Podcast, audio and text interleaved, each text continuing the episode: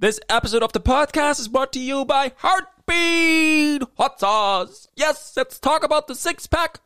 $60, six sauces. Buy big, save big. Heartbeat Hot Sauce.com, the ultimate variety pack. Jalapeno, pineapple habanero, ooh, hedonist, red habanero, scorpion, and the blueberry habanero. All in one pack, six pack, 60 bucks, heartbeathotsauce.com. Or go to your favorite retailer. Buy now, online. Add it to the cart. Heartbeat Hot Sauce. This episode of the podcast is brought to you by Brent Hackberg. Yo, RBC Royal Bank of Canada mortgage specialist. Yes, he is. Woo, always open. He's specialized in first time home buyers, moving your mortgage over to the RBC and investment property mortgages. He is going to make it happen for you. Yes, 251 7251. Buying a home is a major decision. Yes, it is. You don't know where to start? Call him now. 251 7251. That's Brent Hackberg your RBC Royal Bank of Canada mortgage specialist. 251 7251. Call now. This episode of the podcast is brought to you by Eat Local Pizza. 767-0000. Call now. Place your order for your favorite pizza. Yes, right now. Do it. Ooh, pizza. Eat Local Pizza. Ah, pizza. It's all about everything pizza. Eat local pizza. Best of Walleye 2020. They make it happen. They do it. They do it all. And it's not just the pizza, it's the crust, it's the sauce, it's the combination, it's science. Probably. It's Eat Local Pizza. Call now 767-0000 or order online. This is the Michael Leonard Unplugged episode 94 tonight. Please, ladies and gentlemen, give it up to the one and only Patrick O'Connor right here with me tonight. Whew.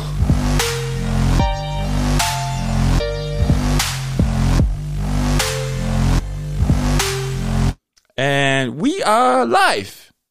Pat, how are you doing? Good. It's an honor here to be with you tonight. I appreciate you making yourself available. Thank you.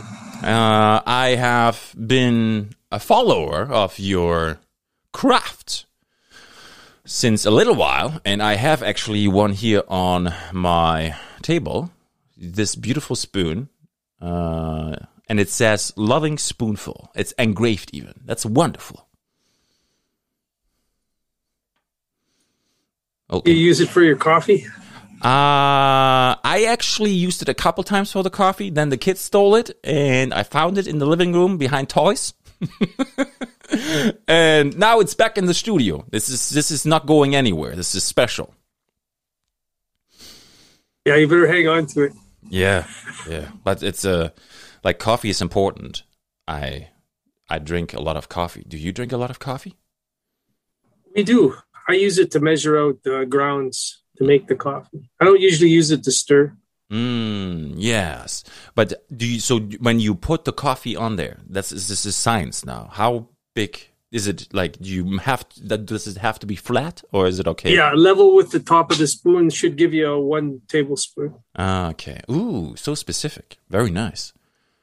How did you?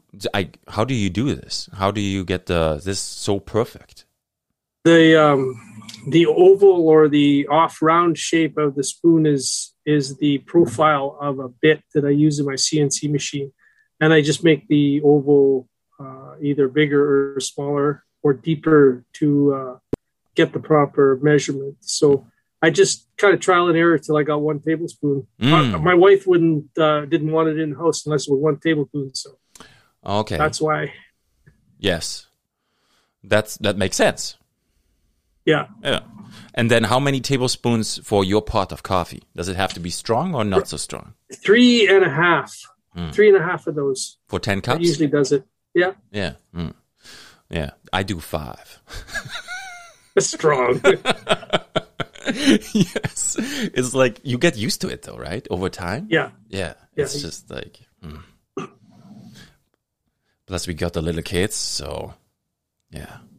I, I, I thought I should reduce my coffee intake today, and I I picked up some green tea because I had to go and get groceries for the week, and it doesn't do it for me. Sorry for all the tea drinkers out there. okay, so now you are also doing collaborations, right? Because I came across your amazing work when I picked up this cup. Yeah, pots to go. Um, actually, I have one as well. I'm, I'm drinking out of it right now. That she she had done those for me, Mhm. and uh, I, I give them to clients, and sometimes I have them up for sale. But usually, I give them to clients that have um, sponsored me or or at least bought my products over the years. It's beautiful. I love it. Thank you. the you you you just said over the years right this you have been mastering and still developing new things constantly how many years has it been Uh, 40 years, I guess. wow 35, 40. wow are you born and raised in thunder bay No, Chapleau, Ontario, ah near Sault Ste. Marie, between Sault Ste. Marie and Wawa, a little bit north of Wawa. okay and then life took you here i guess Well, it took me to uh, Schreiber to work on the railroad, and then I went came up here to go to college. mm. wow When- That's how I ended up here and just never left. yeah it's a good place right if you like winter Yeah, it is a good place. Yes, I agree. And Thunder Bay is very nice. So, 40 years. How did it start? Uh, I took a woodworking class at uh, college. Was the very first thing I did, and we, we made a butcher block cutting board. It was a bit of a disaster. Mm. Um, didn't turn out very well, and uh, eventually I ended up taking uh, a 48 week program at the college that was uh, cabinet making and millwork, and then I did an apprenticeship at a at a cabinet shop. Hmm. Is, is there a big difference? Now, allow me this question because I'm not an expert, and you correct me. So, if if uh, if someone builds a butcher block out of wood, is that is that compared comparable to a cabinet maker, or is everything is very specific? some of the same techniques that are involved in cabinet making are used in in you know putting together a butcher block but not a lot because there's not a lot of moving parts so Mm. uh, probably the uh, the biggest mistake i made when we did that first butcher block was trying to put a threaded rod through the center to hold it all together and you really don't need that so Okay, because you glue it, I guess. yeah you just glue it and the glue is actually stronger than the wood so Wow. as long as your pieces match up uh, pretty good and the grain orientation is right, you glue it together, it'll stay. Mm. Does it have to be like dry? The wood? I it mean? should be. I use a moisture meter to try and determine what the moisture level is in the wood so that it doesn't move too much. Um, Mm. it's best if it's uh, kiln dried, but not always. Air dried's fine as well. Mm. But if it's green and really wet, then the glue, uh, some of the joints won't hold. Yeah. How do you measure it then? You said there was some kind of There's a, a moisture meter. I have a moisture meter that uh, measures the uh, moisture within the specific really? uh, species. Wow. Like is it a laser or Yeah. what is it? It uh, it- usually they have um, they send a, a signal down through the wood and it'll measure the moisture. Or sometimes there's two probes that uh, actually sink uh, very slightly into the wood, and uh, it will send a send a signal down, and you get your moisture reading back on your on your meter. Wow. That's like a stud finder in a way. Yeah, does the same thing. I think. Yeah, Those are handy, right? Whoa. yeah. we bought this house about four or five years ago here, and it's like a, it's like over a hundred years old. And in the upper area is like we tried to mount a TV, and I I did I think I did like six or seven holes because the measurements changed. Right now they do sixteen. Is it sixteen inches? for- Sixteen inches on center. Yeah, and but I think it, they didn't do that all the time. or maybe they did a different measurement, like way back a hundred years ago. But it was probably lath and plaster, and who knows how far apart they were hmm uh, separated because it was, probably wasn't inspected. It's pro- yeah, I don't know. It's it's it's a good house. It's standing, but you, you could be correct. Yes, you nobody knows. It's older than all the people that living in this house are together combined. That's old. yes. But it's it's home, so that's good. Hmm. Okay, so you you took the course, and how come that the uh, adventure building this first piece of craft? How did how did you connect to it? What happened? Um, I I got the plan out of a book, but really, uh, it wasn't. Now that I look back on it, it wasn't really a great plan. I mean, it worked, but um, I was I was short on knowledge as far as uh, how to finish it and how to get it level and how to plane it down. There's lots of stuff that I was missing, and um, Hmm. eventually, when I did take the program at the college, all those questions were answered and more. So Okay, but it was uh, you you you took it over though, right? Sometimes people try something and it doesn't work, and then they just ah whatever. I do the next thing. But you seem to be interested in it. yeah, it was a bit of a problem. I wanted to solve it, and I had to figure out what was wrong. And I enjoyed woodworking, and I was actually I was buying. I bought a couple of houses, and in the meantime, I was doing the repairs, and with not a lot of woodworking knowledge, so it helped after I took the program at the college Mm. because it was cabinet making and millwork. So there was a lot of uh, related uh, learning there as far as home home repair went. Yeah, and cabinets are not just only for the kitchen, right? Yeah, kitchen, bathroom, everything. Garage, like the tool, Yeah. sh- the tool shop. yeah, how big is your tool shop? Like Uh, 28 by 30. twenty-eight by thirty. That's nice. Wow. Yeah. Wow. You and you? How do you heat it with a wood stove? Uh, no, I have a suspended heater. Okay, nice.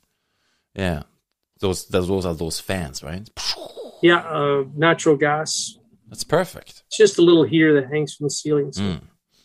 That's awesome. you don't need any ductwork. Yeah, then you are all year round. You are flexible. You can get your work done. Yeah, all year round. I, I, I prefer the summer to open the garage doors and Mm. like give somewhere for the dust to go. Ah, yeah. That is that intense. Uh, a little bit. I have a dust collector and an air cleaning system, so it, it helps out. Mm-hmm. I've tried once. I had a table saw and we did some uh, laminate flowing. And a buddy of mine said, Hey, just use my laminate cutter. And I was like, I don't need that. I have a table saw. So I hooked it up inside the house. and I made the first cut and I was like, this is not going to work. I'm, I'm going to need this laminate cutter. So much better because the dust is so fine, right? It gets everywhere. Yeah, everywhere. Hmm. Wow. Okay. Well, you. How long did you do the cabinets for? Like, Uh, the apprenticeship that I took was uh, about two years, and um, I never really because I was working for the Ministry of Correctional Services at the time, so I was Mm. doing two things at once. ah, And then the idea was to get out of uh, working for the government and get into cabinet making, but uh, I never really truly did that. I always I kept the cabinet making and um, craft work as a as a hobby mhm. until I retired, and then I kind of turned it into a business. Ah, okay. So, but you, the name and everything, that was like already in the area, or when did that happen? No, the name is probably about well, it's 2015, so it's about five years old. Okay. Nice. Wow. You want to elaborate a little bit on that? On that Well, name? the patio was uh, that was my kind of my nickname in high school or while I lived in Chapleau. So Mm. I just kept it and used it as a uh, as a name for my business. Okay, I like that. Just like the Michaelated, it's the same thing, right? Yeah, yeah. yes. Wow. So, what would you tell people that, that are fascinated to get into the craftsmanship of all you do, like you do. I've seen this one video too where you make a dough press, right? Yeah, Like- that was kind of interesting. I had never made one of those before, but I, I just kind of grabbed the plan off the internet and uh, uh, semi followed it and made it. That's crazy. I'm I before I backtrack to that question, it's like it almost sounds like now you you through your experience and working with everything you got, it seems now if you would find some recipe, you would just be able to like look at it and then you make it your own, right? That's pretty much how it goes. Yeah, especially like if my wife wants a dresser or she wants a cabinet, she just I just get a picture. She shows me a picture and then I'll go from there. I used to Oh. kind of use the standard dimensions for whatever it is we're building or I'm building. Wow. and then uh, just use the skills that I have instead of I don't typically like following a plan too much Mhm. because you just do things differently. That's all. But generally, the- when it when it's all done, they pretty much look the same. Yes. Yes. Or if it doesn't work, then you have to take a little look in that book. Yeah, It's like, why does this Yeah. not work? yeah. What happened? Uh, wow. So you, you know, I always was dreaming and dream about like bed size. It's like there, there's a bed that's like king size, right? That's like the huge bed. Especially with the kids, you can you you don't even know that they're in the bed. so, so in a way, you could build. Is it true? Is you could build any kind of furniture? Yeah, pretty much. We did um, built a bed, and, uh, mirrors, uh, chests of drawers, everything that we needed for our house. Pretty much, I I built and china cabinet. Wow. Yeah, pretty Yeah. much everything. Kitchen, bathroom. It's crazy. Yeah. Do you do you put a signature on it? No, Okay. I've never put a signature on anything except when I started patio boards. Uh huh. Then I had that branding iron. Yeah. How come that you like some people? They put their name on something or creations, right, somewhere, and then some others don't. Yeah, I just never really thought about it up until uh, I started to run a business that uh, I, I kind of wanted to sign some of the pieces that I did. Mm-hmm. And then it just it lets someone identify it as my work as well. Yeah, I think that's really good. Now that you that you do it now, and I love that. Um, then how do you engrave it? Is it a machine too? Yeah, that's done on a CNC machine. CNC. Okay, you got to break this down for me. Oh, I'd have to look that up. Computerized numeric control, I think it is. I'd have to look up. Oh, so it's like I get it's so used to calling it CNC that I, I never Mm. really do any reading on it. No, that's okay. I, I think I know what you mean. It's like 3D printing in a way, just Yeah. on, on texture. Just It's engraving. with a engraving with a with a, a motor router and, Mm. and uh, XY axis. And Okay, so what kind of wood is this? that is maple. Maple, eh? What What's your favorite uh, Uh, material it to depen- work actually it depends on what I'm doing. So if I'm if I'm making something that you're going to cut on, then I'll, I'll always go with maple. If I'm building a uh, a paddle, I'll, I'll usually go with cedar. If I'm building a canoe, usually cedar. Kayaks are cedar. It just depends on what I'm doing. hmm I've seen that. I've seen the picture where you built the the kayak on on Instagram. I scrolled through your. Was it on Instagram or yeah? I think it was. It's probably Instagram, yeah. Yeah. And so you just decided one day, okay, now I'm taking it to the next level and I build a boat. Well, I was I was actually I was up by Intercity Mall and I saw somebody drive by with a cedar strip canoe on on their car and I thought, hey, that'd be neat. I'd like to build one of those. So Hmm. went home, got a plan, and ordered the materials and uh, built one. Okay. So you could build a Viking ship? No, No? Did you think about don't think this? so. I like watching the Vikings. And, yes. Would you be able to? Like seriously? I, I don't think it would be a stretch if you took it as a if you were like an apprentice and you learned whatever you need to know as far as as putting one together because it's just it's just woodworking it's a bunch of small jobs that accumulate together to make one big job Hmm. Right. Yeah, but how do you bend the wood? Uh, they probably I, I bend the wood on a in a either a steam bender or a uh, actually I have half of a water tank with an element in it, and I submerge like the ribs in the tank, Yeah. and then uh, let them sit there for overnight, and in the morning they'll bend like they just bend like crazy. Oh, okay. So it's almost like spaghetti. They Yeah. Get, yeah, they get more flexible over time. More flexible. So either you use steam or you use hot water. Mm. So you are able to alternate the shape of the wood that you work with. Yeah, and it'll hold that shape basically because uh, it fits into two mortises in a in a half a semicircle, like in a semicircle, Mm. um, in the shape of for the canoe or the kayak, and it'll hold that it'll hold that form when it dries. Okay. Do you have to secure it? Like clamp it down or screw it in? No, there's no screws involved. Um, so once the rib fits into a mortise, there's usually a drill a small hole and uh, a very tiny dowel is is dr- driven in to hold it there, Ooh, that's and it'll stay. Wow. And it's waterproof? Yeah, the skin is uh, nylon and uh, covered with a two-part epoxy, and it's sewn on Uh, it's sewn on? with uh, yeah with an artificial sinew. Wow. You do that by hand? Yeah, Holy. takes about two days to sew a kayak. Wow. Like all day? Eight hours? What are you talking yeah, about? pretty much. Yeah, okay. Wow. How's your hands after that? Well, sometimes your hands get sore like, Mm. because you're pulling on the on the sinew. That's why like gloves are a good idea, or some uh, tape around your fingers. Otherwise, they'll start to they start to get raw. Okay. So allow me this question now that we talked about how you do it, but how did the ancient shipbuilder do it? Did you, do you know by chance?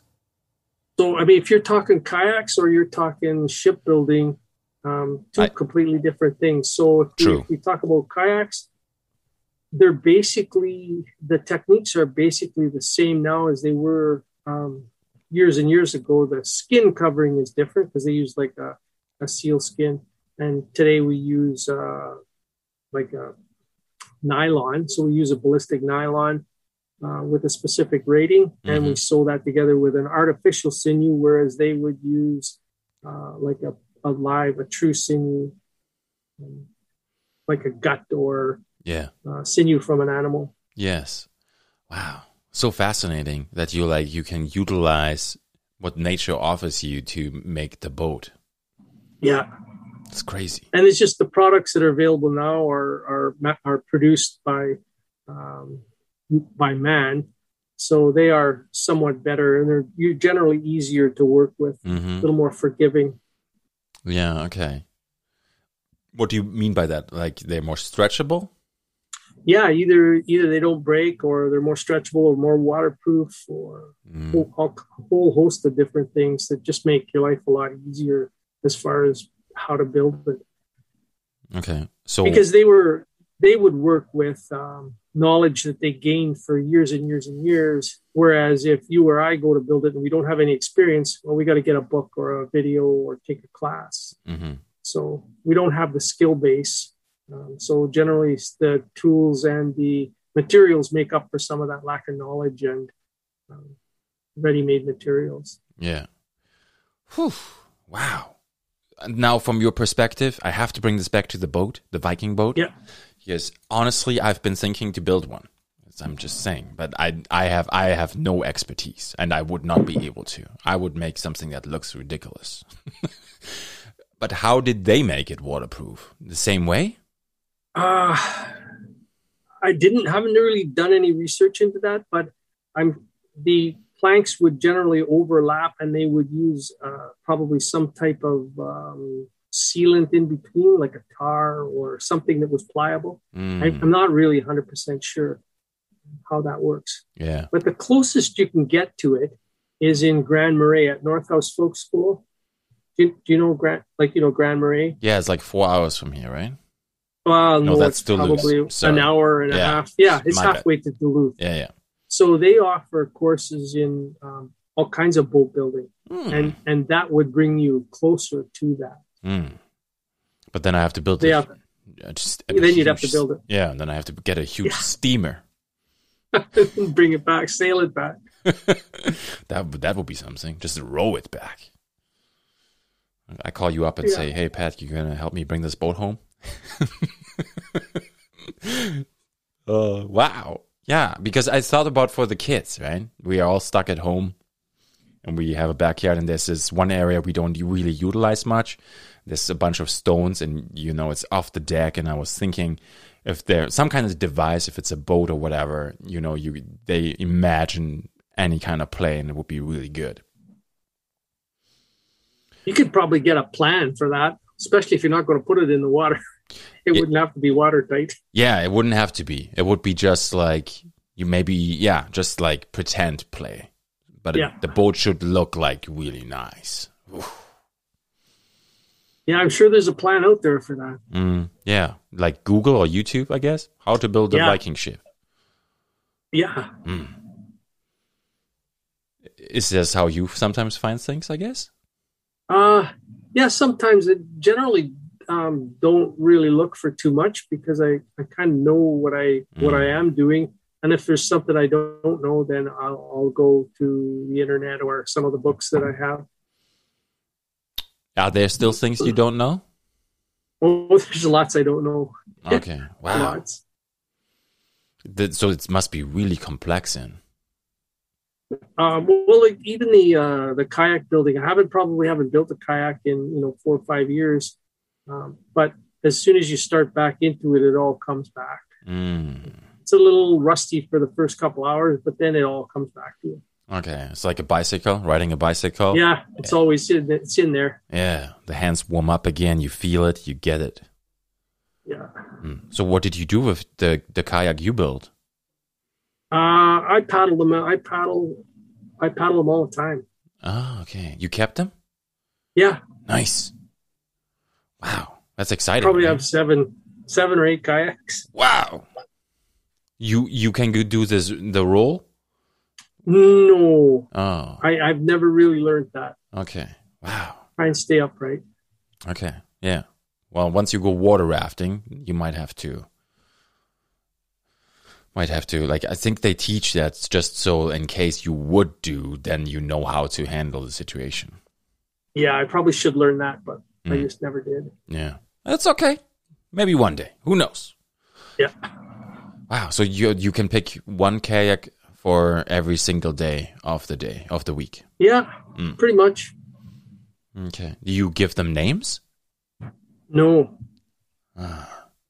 but the skin on boat kayaks that I that I've made are my favorite. They're the I have a couple of fiberglass ones too, but the, the ones that I've made are the are the are they the fastest and the lightest. Wow. They have fiberglass? You worked with fiberglass? No, I've never worked with fiberglass, but I I bought the fiberglass ones. That's before I started building them. Okay. Um, but now that I have both, I prefer to paddle the ones that I built. Mm-hmm. Yeah. It must feel really nice because it's something you created and there's a there's a connection to it. And it's built for your body size too. Oh, specifically? Yeah. Okay. So like lengthwise and seating area, I guess? Lengthwise, seating area, um, how deep it sits in the water, how heavy you are, all that is calculated into your kayak and it fits you perfectly. Hmm. How do you make sure that with body weight the the kayak doesn't go down too much? How how is that calculated in the building process? Well, it depends on on how narrow your boat is, and uh, if it's a little wider, it'll sit. It'll take up more water, so it won't go down as deep. Mm. So it just depends on usually as wide as your waist, and then a, a fist on each side more. That gives you basically the width of your kayak, Okay. and um, and then three arm length, three to four arm lengths, uh, full arm lengths from one side to the other will give you the length of your kayak Oh, and okay. um, and that should sit stable in the water. so when you build a, if you would build a ka- kayak for somebody else, you would have to. It's just like going to a tailor and get custom pants. In a way, you get a custom kayak. Yeah, you'd have to. It would take probably four or five hours, and maybe three hours. And by the time you get all the measurements straightened out Wow. and uh, specific for that individual, hmm That's beautiful. yeah, How- that's what's so nice about it. yes. Yeah. Because you can't, like, everything is unisized nowadays, right? For those. Yeah, you, you go to the store and you just buy one that's 17 feet long and Mm. hope for the best. For the best. Yes, it's true. Now that you say that, I've never thought about this this way. And then you you get the measurements, you get that done, and then how long does it take you to build the masterpiece? Uh, so if if I'm paying attention, like if I'm, if I'm doing it consistently, it will probably take me 10 days, eight to 10 days.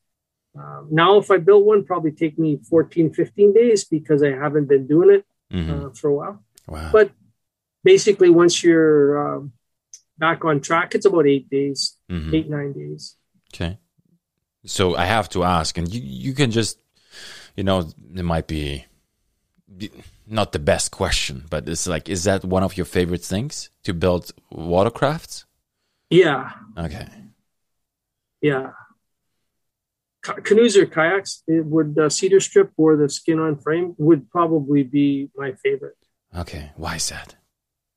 Um, I don't know. It's just something about building, uh, building a boat and then paddle. You know, building your paddle and your boat Mm. and paddling it. Right. Yeah. So It's the freedom. you, you, the freedom, and you didn't go to the store for anything except maybe wherever you got the wood Mm. and your Wow. nylon, maybe. Yeah, I love that. It's amazing.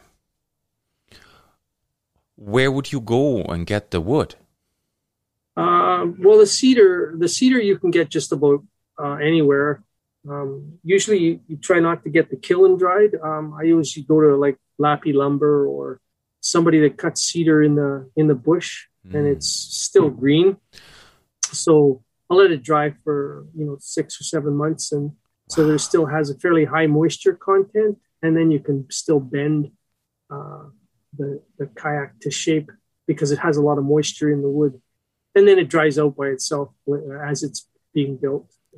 Wow. So you have to, so in my mind then this means you have to have always stock somewhere in your warehouse or shop available for orders coming in in the way then otherwise it says because you just said seven six seven eight months right Yeah, well, you can you could start working with it right away, but it's just generally I don't get around to it. I wouldn't get around to it probably for six or seven months. If, I don't really build kayaks for anybody else, so mm-hmm. um, whatever I'm doing is just what I want.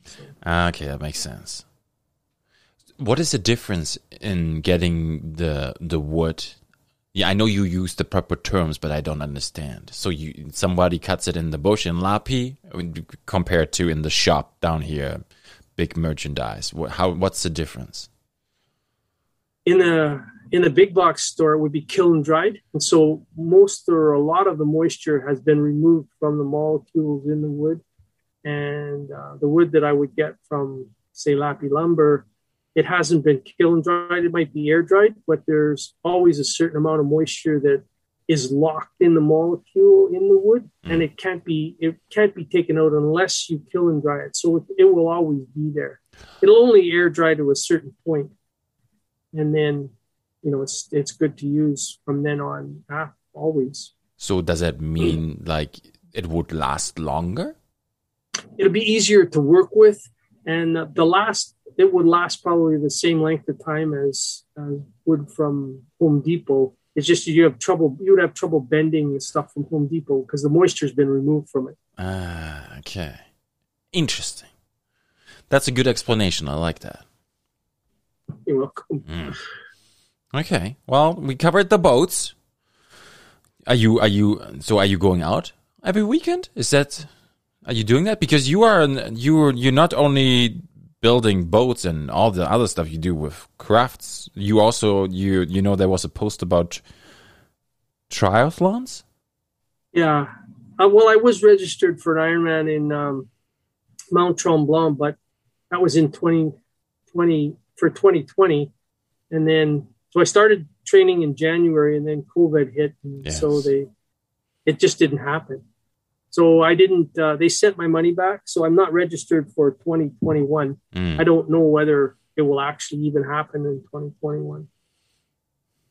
Yeah, I know. We got just the message today. Kids are not going back to school. for Right. now- for now, so we had to tell Albus, hey, you know what? Not just yet. So it was a little bit sad, but you know, we got to do what we got to do. Yeah. So that's it. But you you've you've competed, right? Isn't in a way? Yeah, I've competed lots, lots in triathlons are probably my favorite uh, race to compete in Ah. because there are three events and it's easier on your body. I mean, you're working your body harder in with the three events, but it's easier on the different parts of your body because you one at one point you're swimming, then you're biking, then you're running. So Mm. it's not like constantly running or constantly biking. Yeah, you you change it up, but it's very Yeah. tactical and very intense because it's three different sports in one. Yeah, I enjoy the triathlons. I've never done it. I, I thought about it because I, Yeah, well, you know, I. sorry. Sorry, go ahead. Uh, well, I, I was just going to say there's there's usually lots of them around. Like you can go to Duluth, or we have a we have one here that my uh, um, on the Sleeping Giant Yes, Xterra, yes. and um, you don't have to go too far to find them. hmm That's and that's a qualifier too. It's official. You go there and you. It's a qualifier Yes, it is. Hawaii. Yes. Yeah, Yeah, it's amazing. Right here. You. yeah, and you see some pretty good competitors come in Mm-hmm. Oh. with with really good equipment. oh yeah, like twenty thousand dollar bikes. Yeah, Shit. big big big money bikes. Yeah. What do you think about that? Do you think it makes a difference? Uh, I, I think it probably does. If you're competing at that level, then you have to have all of every second counts. So, Mm, big point. um, the the better the bike, if it cuts seven seconds off, that might make the difference between you qualifying and not qualifying. So That's crazy. for me, it doesn't really make that much difference. Mm. I mean, I still have good equipment, but I don't have it so that I can qualify for something. Yeah. But you want to? Would you want to qualify? Uh, probably not. I'm really not that competitive. I don't think I'd like to compete uh, at that level. I mean, I, I probably I couldn't anyway, but Mm. um, I just I, I enjoy the race itself. And if it happens that uh, I'm competing against someone, you know, in the final one kilometer, then okay, yeah, well, let's compete. But otherwise, I just enjoy the race. yeah. as you you saying you're competing with yourself? Yeah, pretty much. Yes. But you see, on in the triathlon, your age is on the back of your leg, so Ah, you know who's in your age group. Okay. It's like like forty. So if you come up behind somebody that's in your age group, then now now it's a race. Now it's a game on. Game on. yes. Yes. Ah, I like that. But even like, you know, you think you're younger, you know, youthful people, like even younger than me, you know, they, I'm 36, they see me hustling hard and I'm just like giving up almost and then they just pass me. That must be motivation too, right? That, that we have a greater purpose sometimes than we know. it's it's motivating to to race with other people yeah for Mm. sure and in a triathlon you you end up with the people that are your speed pretty much Ah, okay.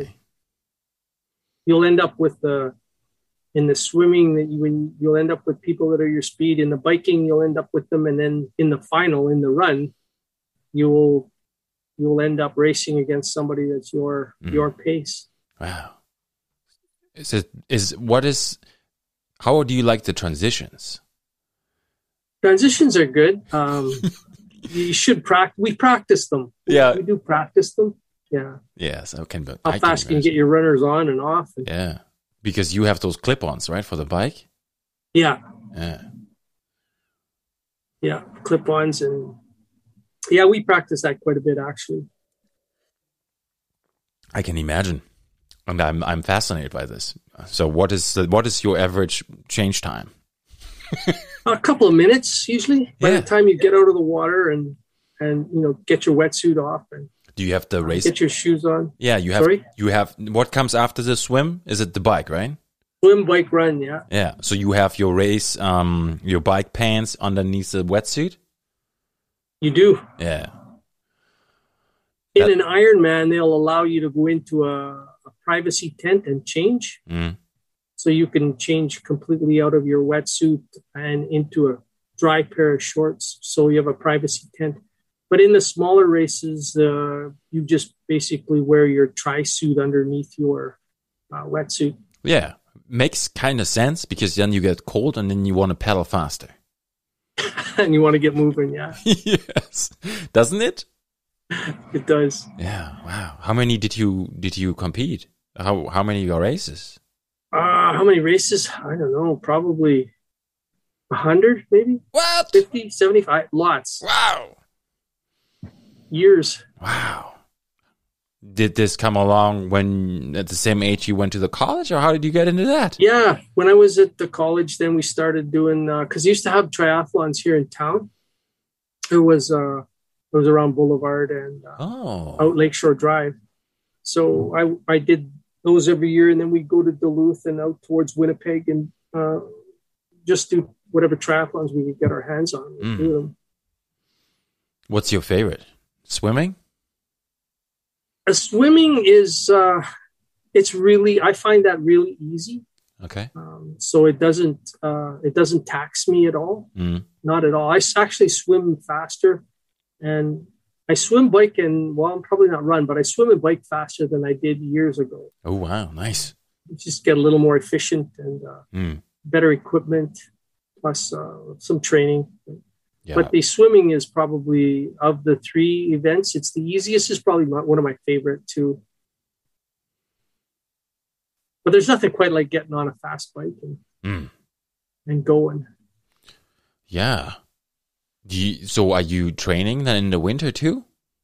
Uh, well, we can't get into the pool at the complex, so um, I don't know. Not really training much swimming, but we're we're doing the biking and the running, Mm. and um, so in the pool, we'll we'll train how to you train how to draft behind someone. So hmm you know, right now they don't really want two people in the same lane, so you can't train the drafting, which Yeah. means you're only inches behind somebody else, and you get in their turbulence, and it's easier to swim. Right? It's like drafting on a bike. Yes, there's less resistance.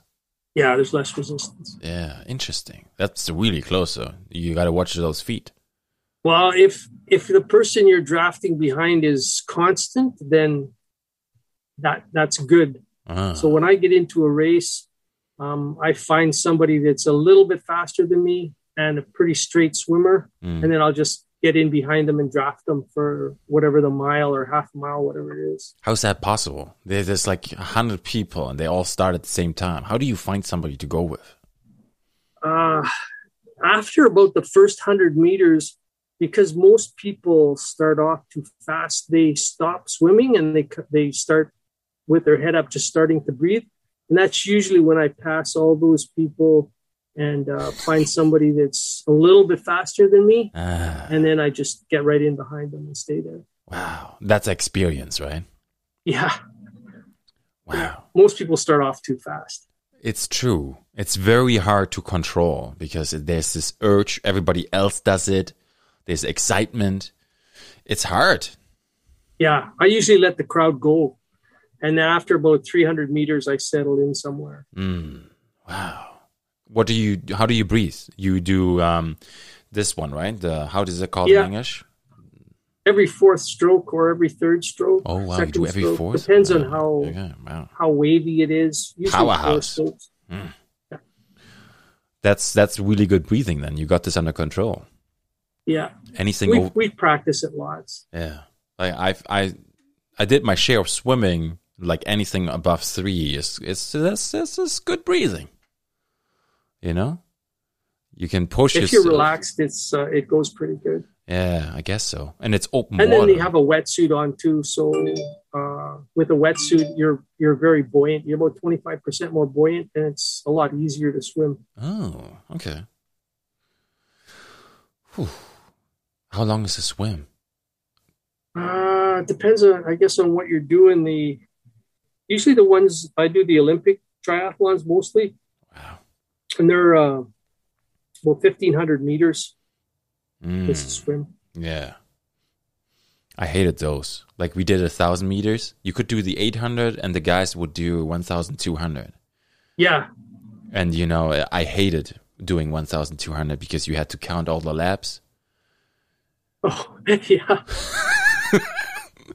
And then if, but they eventually they had people who would show them underwater what lane, what, how many more. Right. Yeah, but it's really hard to when you are swimming long distance. I really find it hard indoors in lanes to be aware of how many and to, motivate yourself. When I was younger, maybe that's now it would be different. It is quite a bit different now because I, I wear a Garmin and I don't have to count laps. Oh, You that's just- nice. You know that probably in half an hour you've done X number of meters. You look at your watch and you know you've done a thousand meters or you've done eight hundred meters. Ooh, which one do you wear?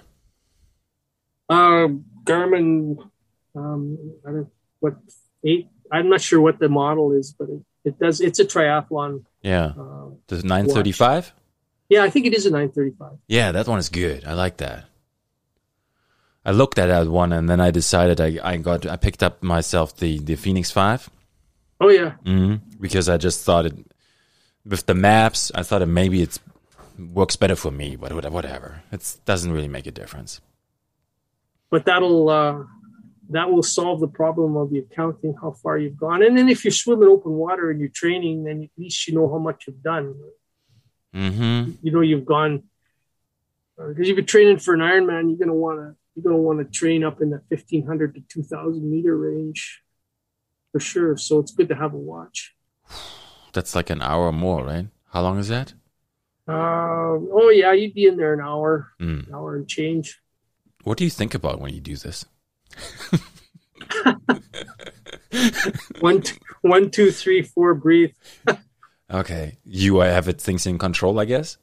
Yeah. Wow, that's crazy. my swimming has improved lots like it's improved um, to the point where I, I can swim the full two miles without like without stopping um, while you have a wetsuit on and and uh, and when you get out of the water you're not out of breath it's just a matter of being efficient Mm. and um, and and not having a lot of waves to compete with and nobody kicking at you so if you can find a clear lane hmm and it's relatively calm, it's not. It's really not that bad. So, in a way, swimming is warm up, constant, easy effort. Yeah, Mm. and and you don't kick very hard because you're going to need your legs for a bike. Like, Ah, good call. What do you? Obviously, you know your heart rate then too, right? What are you aiming at? uh, I know my heart rate exactly when I'm uh, training, so I'll, I'll generally not train by speed uh, when I run or swim. It's I'll train by heart rate, but I don't check my heart rate when I swim. But I know pretty much know what it is. Mm. Like 150? Uh, probably closer to 130, 135. Oh, okay, nice. That's But awesome. keep it fairly low. Otherwise, you're you're going to get exhausted. Right? Mm. And then bike. Wh- What are you aiming there? Uh, about 118, 120, um, Oh, wow. 125. And then if it's hilly, depends on what it's what what you're up against. Mm. And the run? Run. Um, I usually, if I'm training, I'll run about one uh, 130 to 140, and if I'm racing, I'll race at 150 to 160. Okay. Oh wow! You so you, in a way the running is really like the end, right? You you you Yeah. get it together, and this is it. And then the last kilometer, the last kilometer, the last mile, I run at uh, 170. And, and that's, I know that I can do that for one mile. And that's Ah. about it. Okay, that's crazy. Yeah. At- so I don't really run. I have no idea what the speed is, but uh, I know exactly what my heart rate is. And I set an alarm on my Garmin so Mhm. that when I hit 167 or 170, it goes off. And then I don't go above that because I, I'll just run out of steam. Yeah. Wow. So that's really good. I like that. It's a great way to train because you're not uh, you're not trying to hit a specific speed. Yeah, I try to run 5K under 20 minutes. Yeah, that's a fast 5K. It is. And it's, but it's not the fastest by any means, right? It's just like whatever. Everybody does that, maybe. But it takes, it takes training. And because I say this now, because when I was training for it and test running for it and accomplishing it, I always was looking at the pace. I was not looking at heart rate at all. And that's probably not the smartest thing to do. it's just how you can do either one, right? Can, I just I train with a heart rate. I don't really train with a pace. Mm-hmm. Um, whatever the pace ends up being, that that's okay. But yeah. I know my heart rate better than I know my pace. Yeah. Would you be Would you be lost without the watch, or would you be able to tell nowadays? Um, I've been using the watch for years, so I think I would miss it, but I can pretty much tell what my heart rate is. Yeah. Uh, just by feel. Yeah. But you, it's nice to have the watch because it's exact. Mm-hmm. And you you have the the strap. Um, you don't really need the strap anymore. You probably have that on your watch as well, but it sends the signal through your wrist. Yes. If you're swimming, though, they recommend um, like a waterproof strap to go with your Garmin. Although I, I don't use that because I, don't worry about my heart rate too much in the pool. Mm, okay. So are you into ice bathing too? No, I haven't done that. I've never done that. Okay. Yeah. I'm just checking because you know, you never know. And then usually I ask too because I'm fascinated by this, especially now with sport and like the mastering of a the craftsmanship. Do you meditate? No, I do yoga every morning, but I don't meditate. Okay. Yeah, I personally think yoga is like meditation in a way. It it kind of is, yeah. Uh, yin yoga. I, I enjoy that yoga every morning. I really do. Mm. So it's like for half an hour, you you you do your thing. Yeah, about half an hour, and then I'll I'll stretch specific muscles uh, after that to make sure that um, you know I'm ready for running or biking or wow. swimming. Do you train every day? Um, usually, either either we swim, bike, or run. Yeah. Yeah, because you alternate, right? Don't do much on Sundays. Sundays is off. Sundays is off. Sundays you do you lift all the lumber. yeah. Jobs around the house. yes. Yeah, some days this needs to be done. That's right. Wow. Yeah. Mm. Wow. So you enjoy the active lifestyle then, I guess. I do. I really do. Mm. Why is that?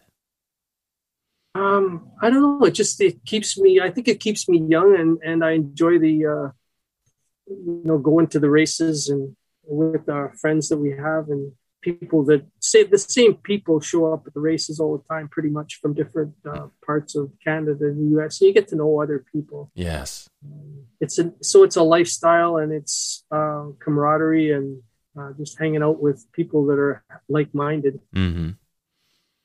So on any given day, sometimes you just bike to Kakabeka, I guess. Yeah, usually I'll bike to bike to Kakabeka, you know, three four times a week. Wow. It's about an hour there and an hour back. That's not too bad. You have ice cream yeah. when you're there, right? Yeah, there's a good ice cream shop there. yes, there you go. I knew it. And then you have. Do you have this fancy helmet that's super aerodynamic? No, I don't have one of those. Okay. You've been thinking no. about it? No. Right. I don't know. No, I don't have one of those. Mm, okay. Are they really worth it? I guess. I, I don't know. I don't know if I if it's going to give me a couple extra seconds. I don't know if it's mm. worth it. But I I have a feeling they might be very hot because there doesn't seem to be any air that flows through them ah. because they're completely enclosed. Whereas mine's got a bunch of holes in it that allows the air to flow through, keeps me cool. Mm. It's probably resistant resists uh, some of the oncoming wind, but the couple of seconds aren't going to make any difference to my finishing time. Mm-hmm. Have you heard about this race in in the circle, right? Speed biking, and you are Yeah. you was you don't you are not allowed to bring any technology, but you have an hour and you have to get the distance, and you have to know what certain percentage of wattage you can hold to accomplish it. It's, it's very complex, and not a lot of people can do it. No, I, I have no idea what you're talking about. Really. Okay, well, yeah. I, I if I would know the name, maybe I find it later and I let you know because th- there's this there's this challenge where you know in a certain time frame you have to do a certain amount of laps, but it's only possible if you can hold a certain wattage a certain time. Oh, on your bike, Yes. right? no, I've I've never heard of that. Okay. What what do you do for the wattage then? What do you what do you how do you watt- Usually, there's there's a meter that you can put on. I think it's on your pedal, but I don't I don't have that, Okay. so I don't know what my watt output is. Ah. I know what my cadence. I'll know my cadence, but uh, Mhm. I won't know the energy output. Yeah. Okay.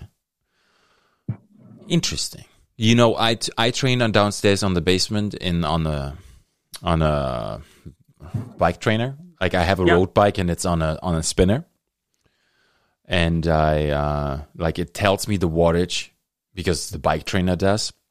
Mhm. It's like two I like I'm al- usually around 200 warming up is like 160 170 180 then it's 200 and then up to 230 if i if i can hold like average 236 for an hour that's like kind of that's a good day Yeah, that sounds good. mm-hmm. yeah it's nice but it like then it also tells me like when i cannot get there and i know i could that i'm overtraining Right. mm-hmm. Can you do you get the wattage uh, reading when you're on your road bike on the road? No i didn't opt to get the sensor i was just like the sensor, yeah. yeah i didn't do it Yeah. i, I cheaped out I didn't get the sensor either. Yeah, I was just like, if I'm because mostly I do it inside now. Winter is like six months, Yeah. and in the summer, if I go, I usually go on the trails out in uh, Silver.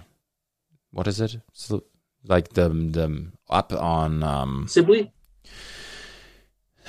no right by Boulevard. Lake into over the highway and then into the Shuniah Mines. There you go. Centennial. Yeah, Shuni yeah. Mines, yeah. Mhm. Yeah, I like that. That's kind of cool. So that's That's mountain biking. Yeah, it is. But it's it's I got a fat bike and it's kind of cool. Yeah. Have you ever tried?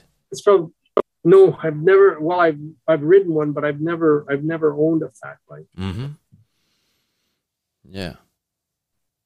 2 3 years ago. I got no more no more room for bikes. I respect that. That's okay.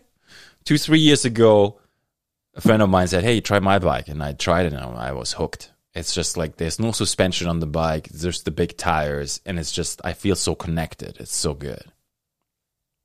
Yeah, that's a it's an upcoming sport, that fat biking, I'll tell you. And a lot of guys ride them in the winter, Mhm.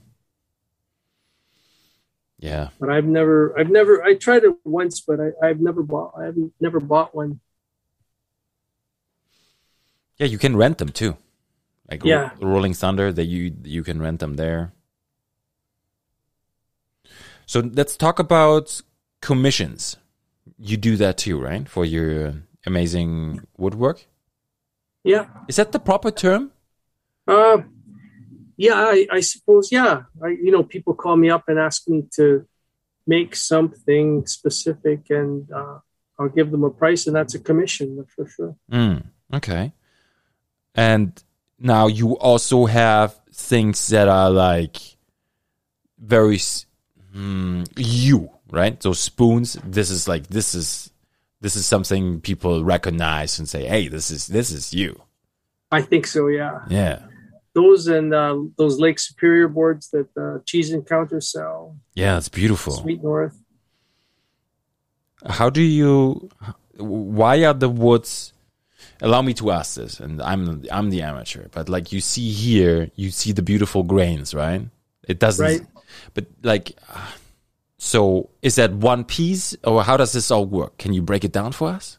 Sure, those are uh, individual strips that are glued together. Okay. So they're about an inch and a quarter. They start out an inch and a quarter, inch and a half high, and about three quarters inches wide. And then I uh, I plane them all down so they're nice and level, and glue them together, and then cut them out in the shape of Lake Superior. So there's probably uh, 12 individual strips that comprise the uh, the Lake Superior board. Wow. How do you get the cut so perfect? I cut them with a with a, a scroll saw and a band saw. So, Mostly with a scroll saw. okay, and I'm you you gotta break this down for me. This is like is it a hand tool or is it like a device? It's a power. That's a power tool. So a scroll saw has a very fine blade that um, is driven by a motor and rotates on a wheel, and so it will cut uh, and allow you to make turns, uh, small circular circle turns, and uh, you can cut out a shape like that pretty easily. Wow. I can I, like this is hand cut then. There's no Well, it's cut with a power with a power um, scroll saw. Yeah, sorry, my my phrasing Yeah. was wrong. But I mean, it's free cut. It's not like you put it somewhere and you say, "Cut this for me," and you program something. No, you do it. Yeah. No, I didn't. I don't cut it on my CNC machine. I probably could, um, but I trace it with a template and then follow the lines that I've made.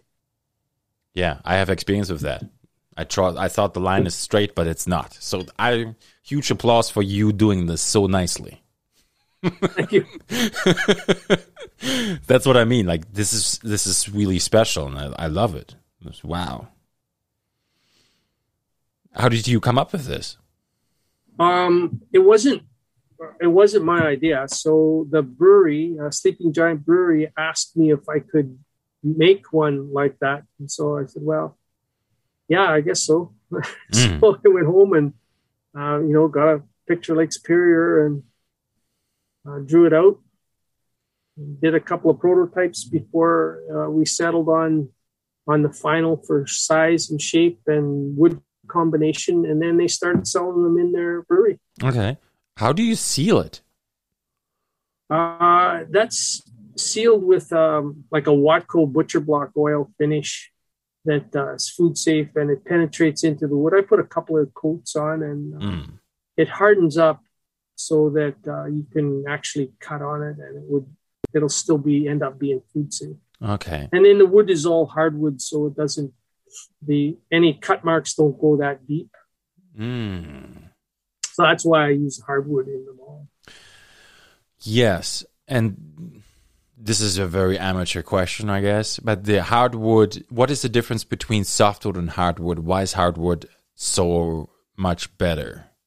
Well, it's the, the fibers, whatever way. I don't. I would have to really kind of look it up for a technical explanation. But the wood is harder and it resists the uh, the knife cutting through the individual um, molecular strands in the grain, Yeah. and the softwood will allow a knife to cut deeper easily, and that means that just leaves an opening for food and bacteria to get in. So I prefer to use a a hardwood, which is actually harder. So maple is the is the true hardwood that's the best for any cutting board. Huh. Why is it not birch?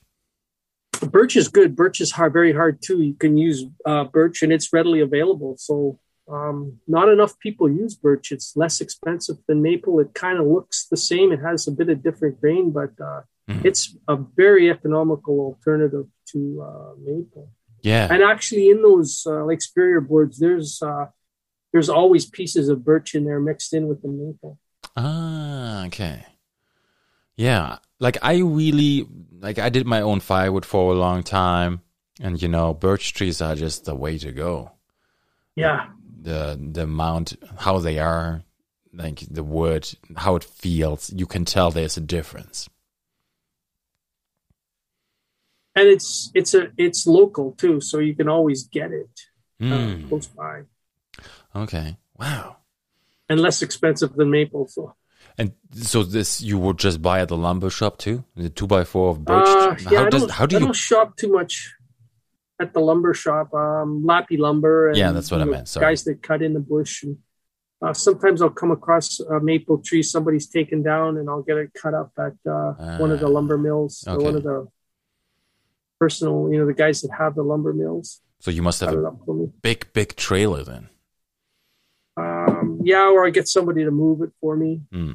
Hey, I or they cut it up into four foot lengths or um, small, usable, workable pieces that you can lift and carry. Hmm. And everything is reusable then too, right? You make a cut here Yeah. and there, and then you can still use it again. Yeah, everything's reusable, and especially if you're making a spoon, you don't need a whole lot of material. Mm. So let's talk about this now. With the spoon, you so how much do you start with? Is it like like a two by four? Two, two, usually two inches wide and uh, at least an inch thick. Okay. and then I'll uh, plane them down and then run them run that whole thing through my CNC machine. So it cuts the profile. It'll cut the uh, the scoop out, Mm. and uh, it'll do the engraving. So it does most of it. Okay. And this is by a, a metal blade or something, right? Yeah, cutters, bunch of different cutters. I used to do them by hand, except for the engraving, and it was just uh, other than having its intrinsic value of yeah, I made something. It's just a lot of work. Yeah. I've seen like in car shops, they have sometimes they have a machine that cuts with water, high pressure on metal plates. Yeah, so usually those, that might be a laser cutter. Ah, or um, okay. or weld um, or, uh, like a, a torch. You might have a torch. Yeah. no, I don't. I haven't used those at all. Yeah, because with wood that wouldn't work, right? No, you can use a laser and to to burn in um, a, a profile if you if you'd like or lettering. Mm. Uh, and I there's an attachment that'll go on my machine to do that. But basically, I'm using uh, bits like router bits that mount in the uh, in the collet. Okay. And speaking about the fire and the burning, I've came across I don't know where, but it used to you would burn one side of a certain wood for building materials and then it's waterproof or resistance or it's like it would be have the same effect as like treated lumber on that side. Is that correct? I, I don't know. I'm really not sure about that. Ah. Okay. Yeah, I don't know anything about that at all. That's good. You know, you just say I don't know. That's that's I like that because why say something if it's if you don't know about it? so what did you make with all that dough you pressed in that big dough press? Um, we made some pizza, uh, pizza dough that we used um, to to make pizza on a night. But I found that the the the press actually squeezed most of the air out of the dough, and it, it was very hard. So we typically haven't been using it for pizza.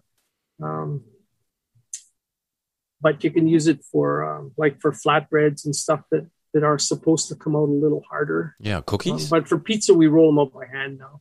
okay. What about cookies? I don't know if it'll do cookies. I bet you it would. Yeah, cookies are good, right? Yeah. we could try it. Yeah. There's this famous YouTuber. He built himself an Oreo cookie dispenser in his shop, and he's like a handyman. Do you have that in your shop too? No, Okay. no cookie dispenser. Is that because you are um, conscious of your training and the diet you follow, or do you enjoy sometimes a good cheap? Oh, I know I like cookies, but I just don't have a dispenser. Okay, right. Why you don't really need it, right? You have hands, and No. I have hands. We can just eat them like that. Yeah. It's good. I love it. Okay, so you did also those. um I don't know how to call this, but you know the proper term where you have the glasses in it, right? Oh yeah, for the beer flights. Mm. It's amazing. I was doing doing those for the brewery, yeah. Sleeping Giant Brewery. But they haven't they haven't ordered any of those for me for like probably over a year. Mm. and then I was having I was having trouble getting the right sized uh, glasses to fit the holes. Uh, I mean, I haven't done a whole lot of research to find another supplier, but um, I did run out, and the supplier that I had wasn't carrying that specific size anymore. So Yeah. I, I just haven't made them for quite a while. It must be crazy right now with the pandemic. Have you seen the price of wood lately? I guess you have. Yeah, it's through the roof. Yeah. Yeah. So how's that impacting you in a way? Um, I'm buying most of my stuff local, so uh, I guess the guys that uh, have the little the mills uh, around town don't really feel the same pressure. I guess they're getting their lumber Mm. or their raw materials probably still at a pretty good price. So it hasn't really reached um, that far where those guys are charging lots Yeah. more now. But the big box stores are, that's for sure. I've seen the price a hundred dollars for like three quarters of plywood or something. Yeah, Whew. a three three quarter eight eight by so four by eight sheet of plywood costs you hundred bucks. That's a lot. Yeah, It's crazy. That's because there's a shortage in or high demand. I guess so. Yeah, Yeah. shortage and maybe they everybody needs it, so they're charging more. Mm. Wow. Supply and demand. Would you have thought that would ever happen? That would become so valuable? Uh, well, a lot of the things that have happened in the last year, I never thought would happen. So it's a chain reaction, right? and Yes. I've got busier than I thought I would be, and wood has gotten more expensive than I thought it would be. So That's good. yeah, Yeah. I've sometimes, you know, I sit with Lisa, the kids are in bed, and you know, I'm I'm thinking to myself, it's a crazy world in we are in right now. With everything Yeah. going on. It's absolutely I would have never thought this would have happened, just like you said. I know I'm getting kind of tired of it myself. Mhm. Yeah. Hopefully it will be over soon. yeah, Okay, I got one more question here for you. sure. I've seen that you do also make paddles. I love making paddles. Mm. There's a there's a they're a lot of fun to make. I uh, initially I took a course at North House Folk School in Grand Marais. Um, a good friend of mine teaches there, and uh, so I've been making paddles uh, for probably ten or fifteen years, and um, it's just great to paddle your own canoe or kayak with uh, with a paddle that you made. Yeah. It, are they difficult? Because it has to be perfection, right? In a way. they're they're not really that difficult to make. So if you take it out and you paddle with it and it doesn't feel quite right, well, you can take it back and as long as there's more material you can take off, you can change it. You Mm. can't really add anything, but Yeah. And there's a sense of um the correct shape has to be in place. yeah, there's specific guidelines that you follow in order to make a paddle that'll be functional. Mm. So those are those are standard and and you you would use them on pretty much every paddle. So Okay. there's patterns that you follow and guidelines. Did you ever experiment a little bit?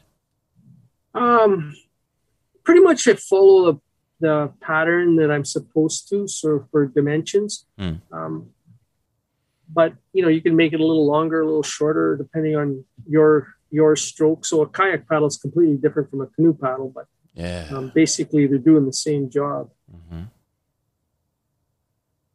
I have I have experimented a little bit um, with different woods. Usually they make them out of cedar, but I did make one paddle out of uh, walnut, cherry, and maple, and it's it's probably way too heavy, but it's beautiful.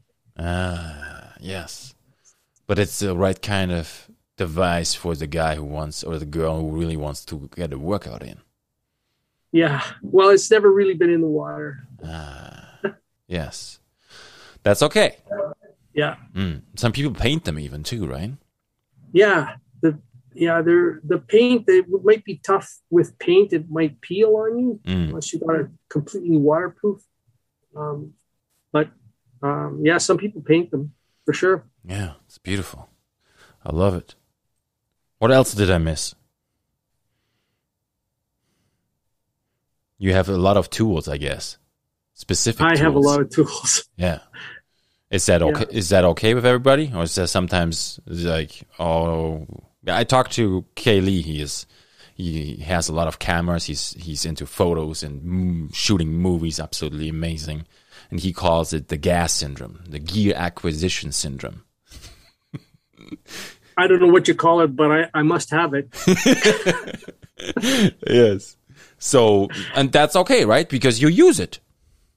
Yeah, I, I use them. If you're uh, if you're running a business, then you you have to have good tools, right? Yeah. Is it are they easy to get? Because some are very specific, right? Yeah, they're very specific, and and I have places that I order from, so they're not really that hard to get, but uh, generally very expensive. Mm-hmm. So stuff is pretty expensive. Yeah. Okay. Do you feel like you correct me if I'm mistaken, but your trade, what you do, you feel like it's getting there's more light on it than ever before. Again, it's like people are engaging more with this kind of stuff now. I think so. I think uh, probably the what's happened in the last year is, you know, made people um, step back and you know purchase locally. So most of what I I get, I don't ship anything out of town anymore. So it's all local, locally uh, generated and purchased uh, products. So That's I do find that there are a lot of people looking for stuff that's made in locally made in Thunder Bay. Yeah. It doesn't get better than this, really. Like, yeah. Like And there's some great uh, there's some great crafters and talented uh, woodworkers and metal workers and jewelry. There's there's just tons of stuff available in this town. Mm-hmm. it's endless, really. It's endless, yeah. Mm. Wow. So one last one. Now, if anybody is interested into getting to know what you do, like this kind of work, what would you recommend them to where to start if they wouldn't go to the college or take a specific course? Um, I, I guess YouTube has just about everything you need to uh, learn woodworking. So, I Mm. mean, I've watched a couple of videos when I wanted to check on something specific, and um, you're, you're always learning when you watch uh, videos, and they're they're well done, and the people that are putting them up are knowledgeable. So you can go right from beginner to basically expert and everything in between. So that's where I would start if I was brand new at it Okay. Or try and find someone that's uh, you know a friend that has some woodworking knowledge and they can get you started. Yeah, good one. You do carvings too? Uh no, I don't. I don't do carvings. Never? Um, the only carving I've done is on spoons, Uh, and uh, I enjoyed it, but I found that it to produce anything to sell would took too long. But okay. just for the the, the sheer enjoyment, yeah, I I, I enjoyed making them. Yeah. I bring this back to the Viking boat. yeah, You can tell I'm interested in it. yeah, I could tell. Yeah. So, who, what would be your name if you would be in the show in the in the in the Vikings? You said you watched it, you enjoyed it. Would you be? Who would you Uh, be? I guess I'd be the boat builder. you would be, eh? Yeah, I love it. So- Yeah, you like there's must when you take a piece of wood in your hand and you feel it. Is it? Is do you are you connecting with it?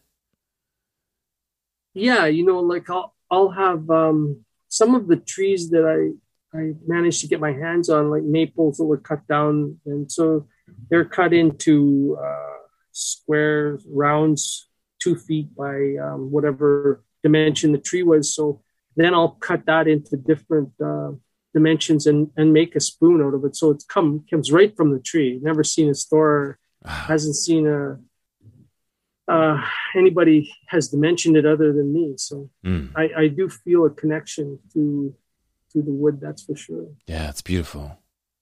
Yeah. because I remember in, and this is just from the show, but I actually believe in that. Like the the character looks at the big tree and he says, "Oh, this tree is going to be perfect for this boat," in a way where you are able to tell the way the tree is. The way it grows, yeah. hmm Actually, for some of the components of a kayak, if it's uh, if it's bent, if you find something that's or a notch in from a branch, you'll cut that piece out and, and use it for a specific uh, purpose within the kayak. Because then you don't have to bend it; it's already Oh, it's already has the bend in it. like a branch, like a branch. A branch, yeah, a branch is is a little bit uh, harder because it it might break off at the at the joint. But if the tree has a natural bend in it, there's always a place you could use that. Ah, very good tip. I like that. So are you are you um to ask one more time. What would you how much hours would you project to build like um let's say eight foot or six or seven or now 10, 10 feet of a boat like Viking style? How how would that go? Probably lots because I wouldn't. I I don't know what I'm doing. Uh, okay, that's a good answer. I like it. I will look into that. I will look into that and uh, yeah, see what I can do. Um, if I need help, I'll, I'll let you know. YouTube. Yes, that's the way to go, right? I think so. Mm, okay, there must be other people who do it too. Yeah. Yeah. I would imagine. Yeah. Mm. Okay. Well, Pat, I think I'm good. Are you good? Sure, I'm good. Okay. Uh, this was very informative today. I love what you're doing. I highly recommend everybody to check this out. You're on Instagram, Patio Boards, and on Facebook. And uh, we put all the links later in the in the description. I will do that, and the people can find you. That's awesome. Okay. I love talking triathlon too. Yeah, it's fun. You'll Mm. have to get out. Yes. Okay. Okay, and just stick around Okay. for one second. I take us off the air, and thank you so much again for being here tonight. Just wait one Thank you. I enjoyed it. Okay. Stopping the live stream and good night here.